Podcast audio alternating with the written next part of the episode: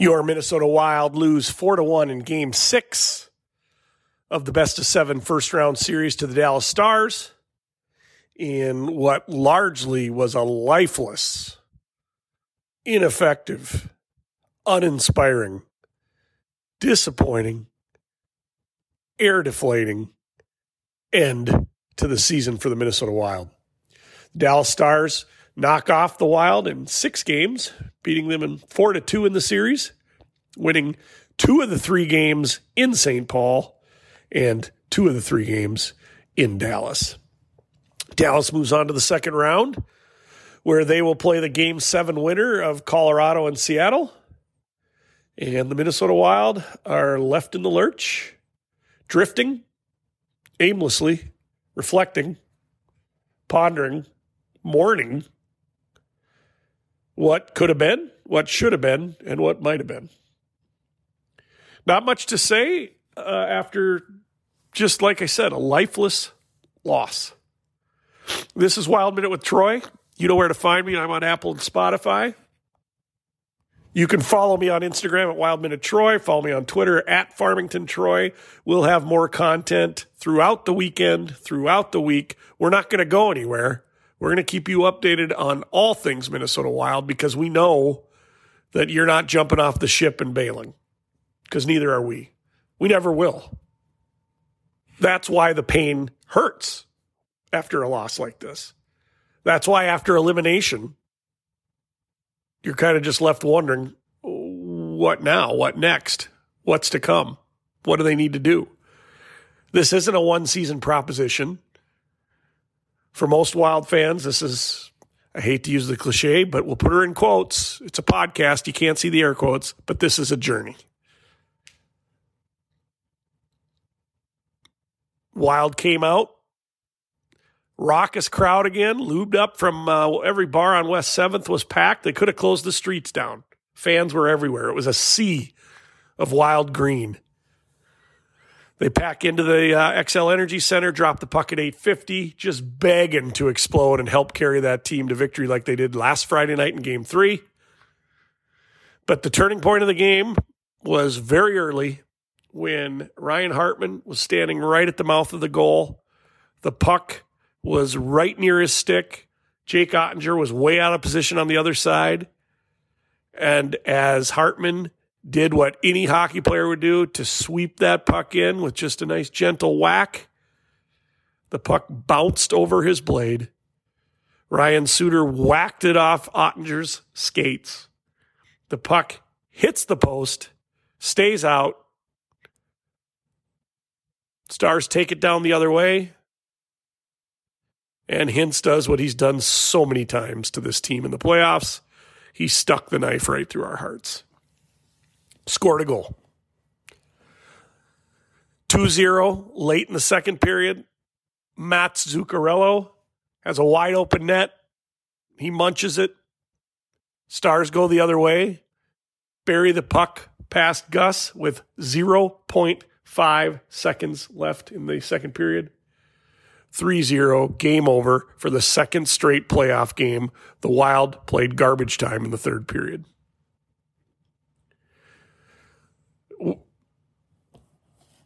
Nowhere to go here.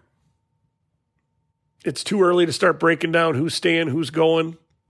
Yes, there's talk about Dean Evason getting out coached in this series, just like he got out coached last series. It's a little premature. I'm not ready to call for for his head, um, but there will be moves. Billy Guerin won't sit back and let this just be. Well, it was a tough series. We'll get him next year. There will be changes. We don't think it'll be Evason. He's signed for two more years. That doesn't mean he couldn't get fired. I don't think he'll get fired, and I'm not sure he should. Going to take some time and review things, and and uh, you know let the uh, let the eliminating loss wear off a little bit, like Billy will do. There are so many things to break down, and we will. We'll have content for. We'll we'll keep going, but there's many things to look at. There's excuses on why they lost. There's reasons they shouldn't have lost. There's realities. That Dallas Stars team is a pretty good team. But I'm not ready to anoint them one of the great teams yet because we saw this last year. where the St. Louis Blues handled the Wild and then got swept in the next round by the Colorado Avalanche. We'll see. We'll be watching. What Wild fans are deprived of this time of the year, this is ninth, nine consecutive first round playoff losses. What Wild fans are deprived of is six more weeks of hockey. Think about that. Six more weeks. Second round takes you into mid May. Third round takes you to Memorial Day. And then the Stanley Cup finals take you well into June. Someday, maybe. But think of that. Think of June hockey in Minnesota. How fun would that be? There are plenty of statistics and metrics to take out of this series. A Couple that just stick out. Jared Spurgeon was on the ice for 14 of the 21 Dallas Stars goals. Jonas Brodin was on the ice for nine of them. Ryan Faber, or Brock Faber was not on the ice for one Dallas Stars goal. Now there's a huge asterisk. I don't believe he played any penalty kill, and of course, up until up until uh, Game Six, their their uh, penalty kill was very successful, and there were a lot of penalties. But the officials did not cost the Wild this game or this series. A lack of discipline did. A bad penalty did. A bad penalty kill did. But so did a power play that was 0 for 22, or I'm sorry, 4 for 22. 4 for 22. Last year they were 4 for 24, and they fixed it. They had a great power play, uh, good, not great, good power play most of the season this year. It disappeared in the playoffs. Do we look at injuries? I think you can't have your head in the sand and say that didn't impact them. Joel Eriksson Ek, who we've said repeatedly is the most important player on this team, not the most valuable, that's Kirill, most important. He played 19 seconds of this series. Ryan Hartman's on one leg. Kirill said he's at 100% in the press conference two days ago. Anyone who believes that, uh, email me at wildminutetroy at gmail.com, and I have plenty of land to sell you. He's hurt. He has a hurt back, still recovering on that groin. Matt Dumba didn't return last night. He had an upper body. Freddie Gaudreau's playing with something.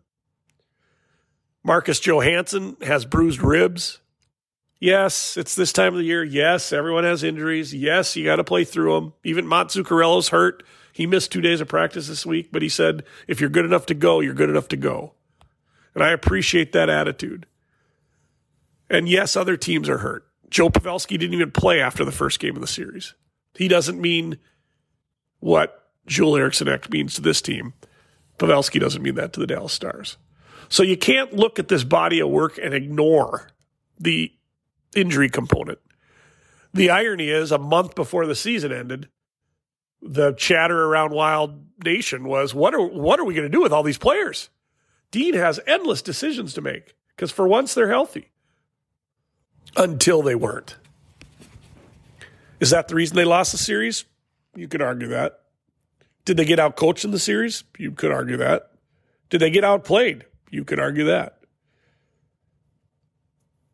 And all the arguments are pretty easy to make this time of the year. What makes this one hard is did we think they'd go to the Stanley Cup? No, but it was a possibility in the West. The West is wide open. After seeing the playoffs so far, who can possibly say, nope, Seattle can't make a run?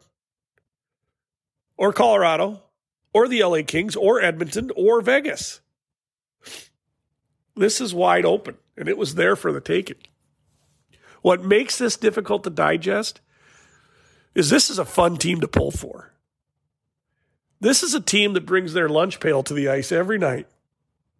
They do play grit first, and they did with most of the season. They pushed back. They grinded. They brought the sandpaper game to the ice night in and night out throughout the season. And you didn't see much of that in game six. You didn't see much of that in game five. And that's that's what's hard to, to, to swallow. This is a fun team to pull for. A lot of good personalities. And it's safe to assume the rental players are gone, maybe not Marcus Johansson. Side note, we acquired Gus Nyquist, a top six forward, never played on the top two lines. There's lots of head scratchers too. We'll be breaking it down. We'll talk about that. But this team's over. Some of these guys are going to go, not just the rentals. We'll have a podcast very soon to start breaking down the restricted free agents, Gus, the unrestricted free agents, Dumba, and others, and the decisions that Billy has to make. Because here's the reality that's going to slap every one of us in the face. As much as the team has had to manage a uh, salary cap, salary cap uh, reduction compared to the rest of the league, I think right now, the last two years, the Wild have played with 13% less salary than the rest of the NHL. I think that even grows next year and the year after. And what that means is 7, 10, 12, 14 million dollars you'd have to spend on players that every other team does that you don't. Now the Wild brought this on themselves. They made the decision to get rid of Suter and Parise. I still support it. But you just get the feeling they might have to take a step back before they take a step forward. There's plenty to talk about coming up, folks. We can talk wild all off season. You have youth, you have free agent decisions to make, you have roster decisions to make, you have coaching decisions to make. What's going to change to get the Wild to the next level, especially when financially they got to go backwards? But this is a fun team to remember. And hopefully, in Billy we trust, he can spend the summer putting Humpty Dumpty back together again and we start this grind all over again in late October. And we grind for six months. I think this is going to be a lunch pail type team again next year. It has to be. It'll be younger. Marco Rossi, it's judgment day for him next year. Will, will a guy like Sammy Walker play? Others from Iowa? We'll see. Jesper Wall, Jesper Wallstedt, goaltender, probably a year away. Then he'll be up. A lot of things to discuss coming up. But what we know is it's over. 2022 23 season is over, and it's the Wild's ninth consecutive playoff first round departure. The struggle is real. This is Wild Minute with Troy. I appreciate you going on this ride with me but we're not getting off the roller coaster. We're keeping our seat seatbelt on and we're going to keep on riding. It's going to be a fun off season. We'll have plenty of content. We're not going to disappear for six months. We're going to be giving you your wild uh, information so you can get ready for next year. We'll talk to you.